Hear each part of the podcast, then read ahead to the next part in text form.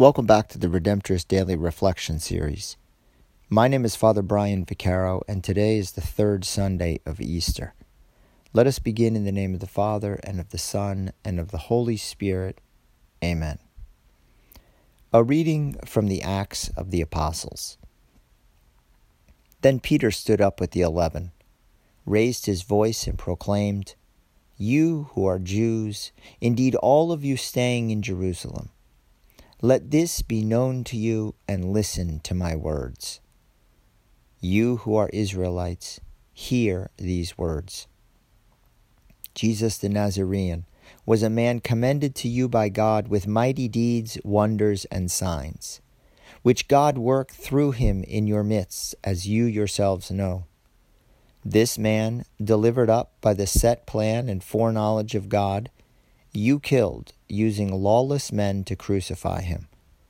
But God raised him up, releasing him from the throes of death, because it was impossible for him to be held by it.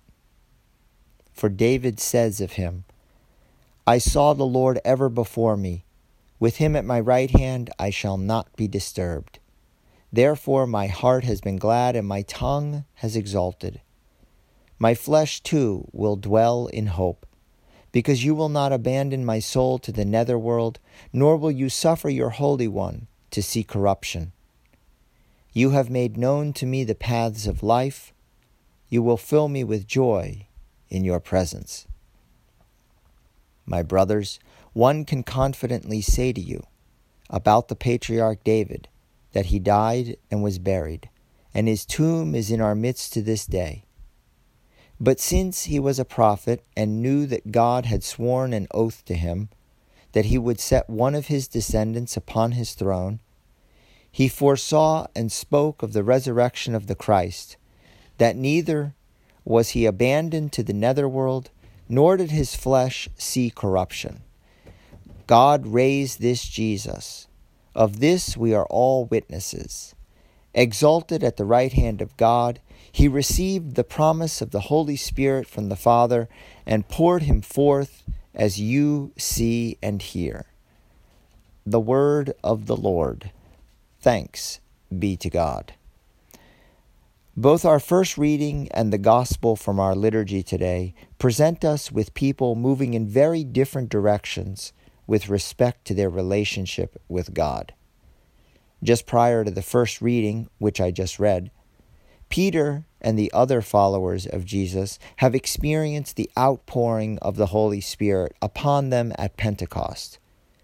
And in the first reading, Peter, filled with the Holy Spirit, boldly speaks to the Jews about Jesus' ministry, death, and resurrection. Peter, the apostle who abandoned Jesus and denied him three times, is now boldly speaking about him strengthened by the Holy Spirit, Peter is moving forward in his relationship with God. In the Gospel, we hear the story of the two disciples on the road to Emmaus. The two disciples of Jesus are sad and have given up hope in Jesus and are headed away from Jerusalem to Emmaus. They're headed away from the other disciples, away from where Jesus was crucified and was buried, and away from God.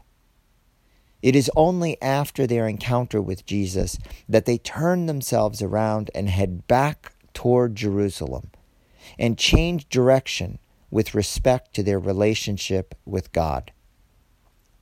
Peter and the two disciples on the road to Emmaus prior to their encounter with Jesus represent two types of people in our world those who are full of zeal and are moving forward in their relationship with God, and those who are sad and have no hope in God and are headed away from God.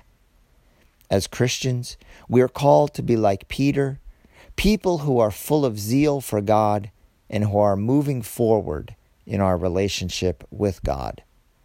But this is not always easy, especially when we encounter struggles and difficulties in our life such as the death of a loved one or friend, the loss of a job, a broken relationship, or a serious illness.